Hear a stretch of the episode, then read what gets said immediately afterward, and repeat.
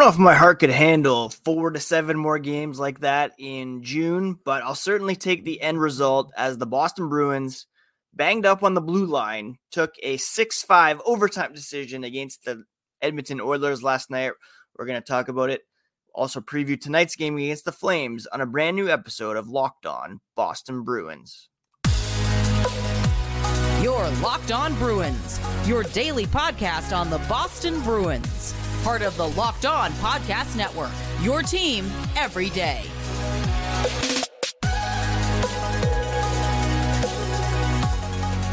What is up, Bruins fans, and welcome back to the Locked On Boston Bruins podcast. I'm your host, Ian McLaren, and this is a daily show where we discuss all things Spoked B. Today is Thursday, February 22nd, and I want to thank you so much for making Locked On Bruins part of your daily routine free and available on your favorite podcast app and on YouTube. We're part of the Locked On Podcast Network, your favorite team every single day. The Bruins won a wild one last night in Edmonton. We're going to break it down as well as discuss some injuries on the blue line and look ahead to tonight's game against the Calgary Flames. A quick reminder you can find the podcast on social media at Locked NHL Bruins, and you can find me my hockey thoughts and dad jokes at Ian C. McLaren. Now, prior to yesterday's game against the Edmonton Oilers, it was announced that defenseman Hampus Lindholm is week to week with a lower body injury. That's why Mason Lohrei was recalled, and that's why he played during last night's game against the Oilers and not just played, but excelled. This kid had 23 minutes and 32 seconds of ice time and three assists as Boston jumped out to a 4 1 lead over the Edmonton Oilers in the second period last night. Lohrei had the primary assist on the game opening goal, a power play goal scored by Morgan Geekie, his 10th of the season. He had a secondary assist on the team's second goal, which was scored by Brad Marchand, also assisted by Danton Heinen, who jumped up to the first line last night. And then he also had the primary assist on a David Pastrnak goal that put the Bruins up 5 4 at 1241 of the third period. All positives for Lohrei and the Boston Bruins. He had three assists to lead the team with three points last night. Now, unfortunately, amid all that scoring, the Bruins blew a huge lead. And we all know that it was 4 1 narrative that Boston created when they were um, losing to the Toronto Maple Leafs in game seven uh, back in 2013. Last night, the script was flipped a little bit as the Bruins were up 4 1 on the Oilers after that goal from Frederic. 16th goal of the season for Trent Frederic, I should add. And then Jake DeBrusk scoring his 13th goal of the season to break out of a slump that he had been in as well. So the Bruins were up 4 1. Unfortunately, they allowed the Oilers to tie things up on goals from Warren Foegele, Mattias Janmark, and Corey Perry, of all people. And then Pastrnak put the team up once again. Zach Hyman scored his 34th of the season to tie things up less than a minute later. So the positives Boston got some contributions from Mason Lohrei, Jake DeBrusk, who, uh, in a great exchange with his dad during the game, his dad pulled out a coupon that stated, uh, you know, either score a goal, record an assist, or it's 30 push ups. And uh, DeBrusk got the goal, his first since the All Star break, snapping a seven game uh, scoring slump. So those were, you know, blowing that lead is not something to write home about. Not great at all. But credit to the Bruins. They didn't give up, they stuck with it and Charlie McAvoy scored at 310 of overtime. Deacon going forehand to backhand, avoiding a poke check from Stuart Skinner. to get the extra point for the Boston Bruins. And it was a huge, huge boost to this team after what could have been spun as a epic collapse on the road against a very, very good team. Jeremy Swayman said he thinks that's kind of their identity. Not exactly how they drew it up, but it was special to get those two points and the way they did it through adversity, through Edmonton's push, which was inevitable. Let's be honest. They're a very talented offensive team, really special for the group moving forward. The mentality of the group is just do whatever you need to do to win, no matter whether it's one nothing or a six five game. They know how valuable every point in this league is, especially at this stage of the year. And it's really special to see the group come together and fight through no matter what comes their way. That's what Jeremy Swayman had to say after the game. And I talked about the other day how, you know, it was a subpar homestand.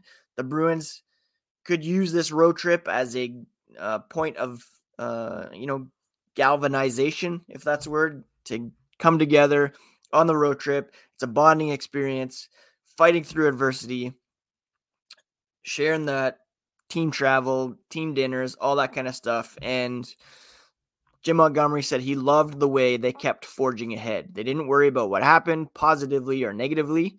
They continued to play. Obviously, it was a great push by a great team in the third period.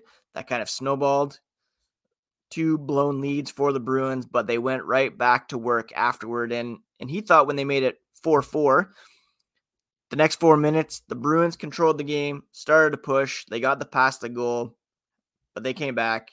It was a great experience for the fans in the stands and those of us who, uh, you know, stayed up to watch this game. Now, we'll talk about Bruins injuries here in a moment. The Oilers were missing uh, Ryan Nugent Hopkins, and their coach, Chris Knoblauch, said they did miss him, but it was an opportunity for someone to stand up. Warren Foegele did so, cutting the score to 4 2 and helping his team get back in the game.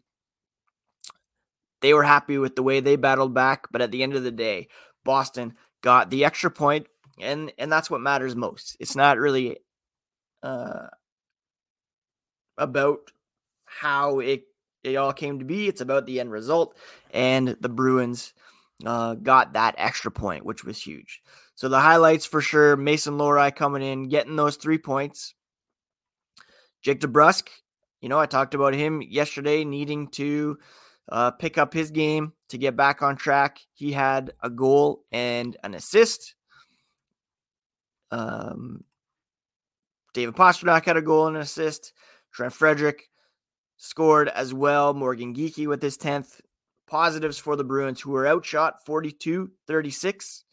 Um, they did score a power play goal thanks to Morgan Geekie, killed all three of Edmonton's power plays, which was huge, and eventually got the two points, which full credit to the Bruins for sticking with it, battling through an injury to Hampus Lindholm, another injury that occurred during the game, which we'll touch on here in a moment. Sticking with it despite blowing that 4 1 lead and just a, a an all world effort from Charlie McAvoy to end things in overtime.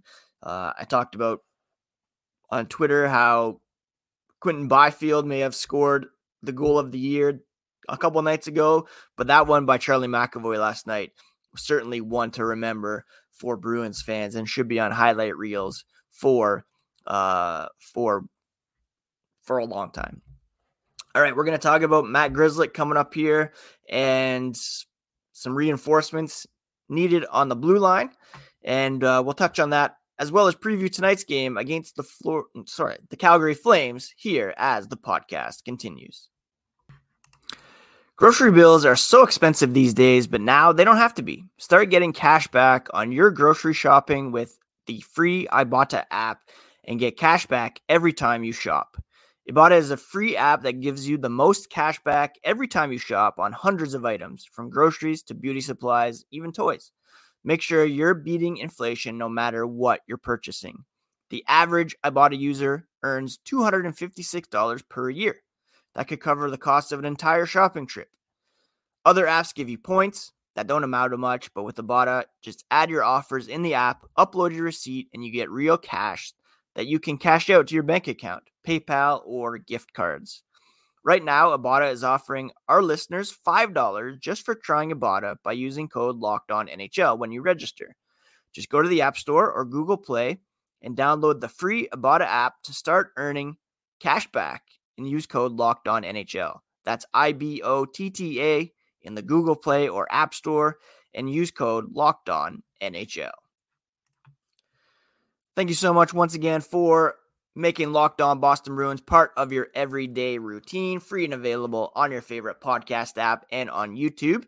Speaking of YouTube, we also have the Locked On Sports Today channel over there, the first ever national sports 24 7 streaming channel. It's also now available on Amazon Fire TV in the free Fire TV channels app.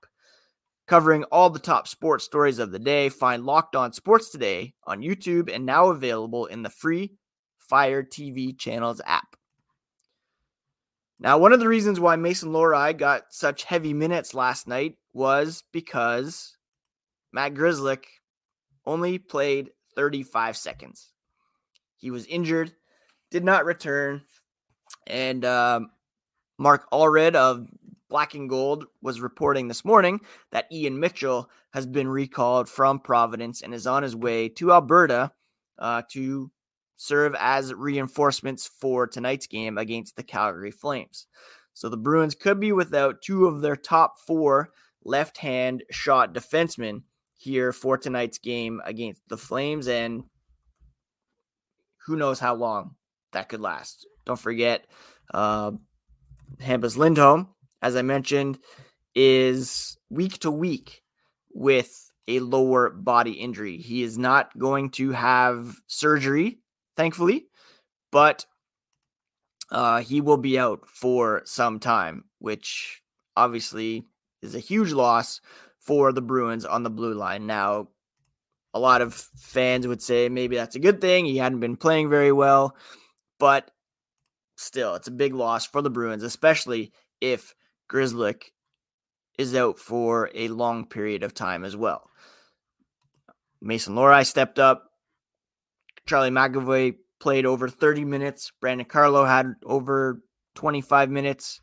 Derek Forbort had a giveaway that led to a goal. Parker Wotherspoon played 20 minutes. The Bruins were relying heavily on uh, five defensemen, and the fact that they still pulled out the win was pretty big for the uh, for the Bruins.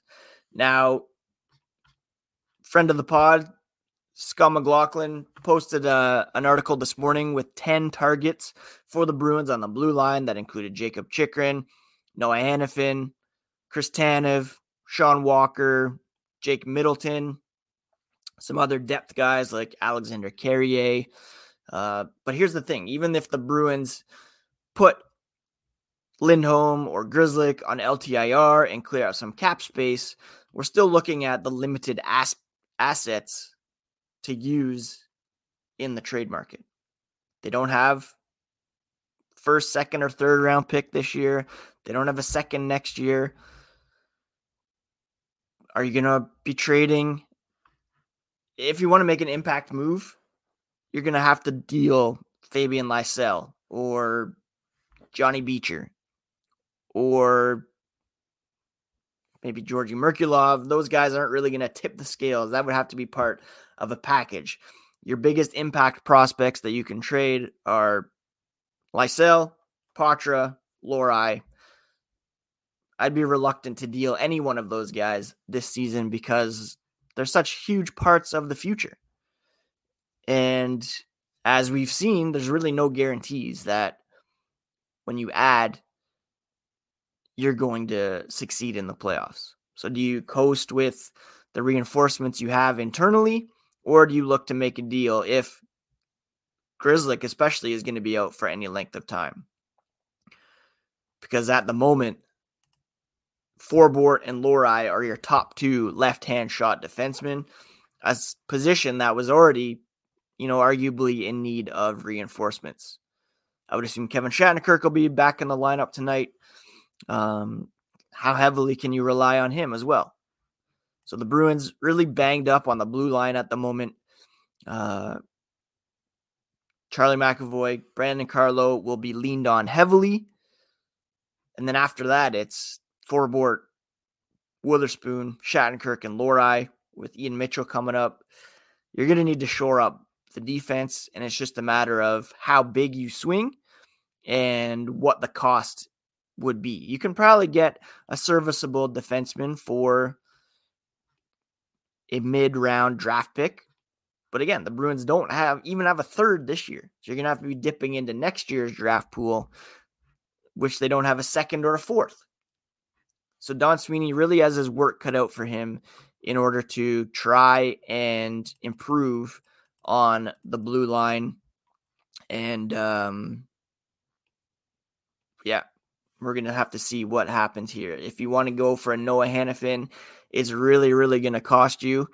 And I just don't know if it's feasible for the Boston Bruins to pull something off like that, unless it's a Taylor Hall situation where it's like the guy will only go to Boston and you get a steal of a deal. So we await word on Matt Grzelcyk's um, injury. We know Lindholm's out week to week. We know Ian Mitchell likely being recalled. That's who the group is at the moment. And uh, interestingly, you know, Jakub Zboril wasn't recalled. He's a guy that's in the AHL who could be serviceable, who's kind of on his last legs as an NHLer. Um, kind of a last chance to prove. But he was not recalled, and uh, it looks like Mitchell will be up for tonight's game. We'll see if he's in the lineup, um, and uh, we'll preview tonight's game against the Calgary Flames here as the podcast continues. If you're hiring in 2024, then Indeed is the place you need to be. Indeed has over 350 global monthly visitors and a matching engine that helps you find quality candidates fast. Indeed doesn't just help you hire faster. 93% of employers agree Indeed delivers the highest quality matches compared to other job sites as well. Listeners of this show will get a $75 sponsored job credit to get your jobs more visibility at Indeed.com slash locked on. Go to Indeed.com slash locked on right now and support our show by saying you heard about Indeed on Locked On Boston Bruins. Join more than 300, sorry, 3.5 million businesses worldwide that use Indeed to hire great talent fast. Indeed.com slash locked on. Terms and conditions apply. But if you need to hire, then you need Indeed. The Bruins do not have much time to, um, you know, celebrate their win last night over the Edmonton Oilers. They're heading south today to take on the Calgary Flames tonight. It's a back to back situation. Jeremy Swayman was in net last night against Edmonton, so we can expect Linus Ullmark to get the start tonight.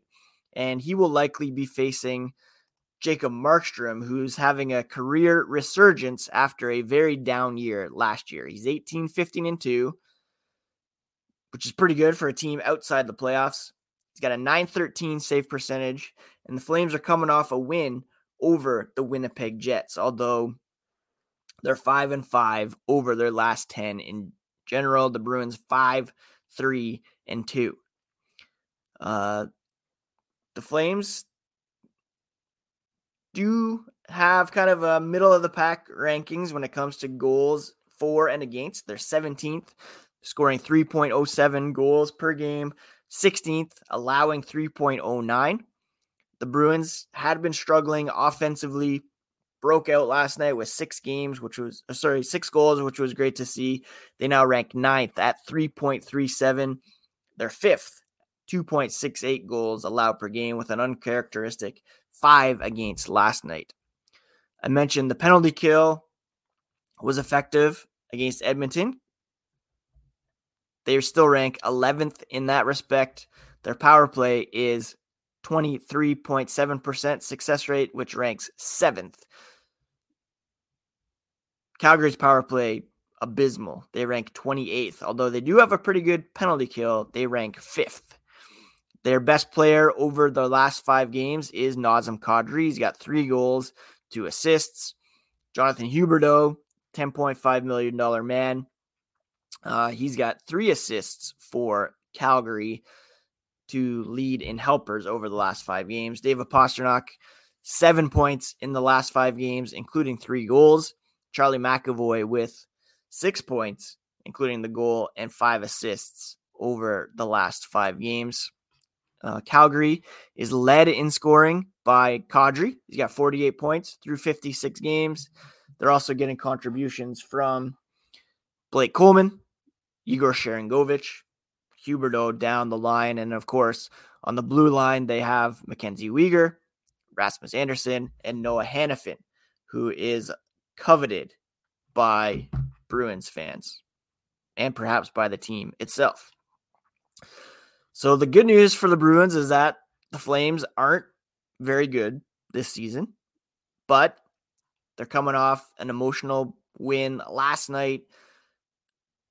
The Flames will be a bit more rested, and they have Jacob Markstrom in net, who could very well steal a game for the Flames. So Bruins could be in tough to take this one. They did lose to Calgary back on February 6th by a score of four to one. Um, so that's not great. In that game, it was Andrei Kuzmenko who scored in his Flames debut, and Markstrom in that one was excellent. 955 save percentage. That was the first game back out of the break. The Bruins looked a bit rusty and listless, and those same effects could be in play tonight since they played last night and um, you know could be a bit tired, banged up. They got a banged up blue line for sure, and so yeah, one to be wary of tonight. Thankfully, it's not a 10 22 p.m. start like it was last night. This game will uh, kick off, I believe, at 9 p.m. On paper, it's a winnable game for the Bruins in a vacuum, but you consider the back to back situation. Calgary has a bit more rest. Jacob Markstrom in net. Boston's depleted blue line, and it could be a bit of a trap game for the Bruins against the Flames, who are well out of the playoff picture out west. Well, not well out. They're only three points back of St. Louis. So they're still playing for something here. And we'll see if they're able to get the better of the Bruins tonight as um, yeah, they look to build off the win last night against Edmonton. Two straight wins for the Bruins, albeit one in a shootout and one in overtime. All right, that's it for today's episode. Tomorrow we'll be joined by a guest to discuss whatever happens tonight, to preview Saturday's game against Vancouver, and to discuss all the latest with respect to the black and gold. Thank you so much for joining me today. Please do subscribe if you haven't already, and we'll talk to you tomorrow on Locked On Boston Bruins, part of the Locked On Podcast Network your team every day. Take care of yourselves, friends. Take care of each other.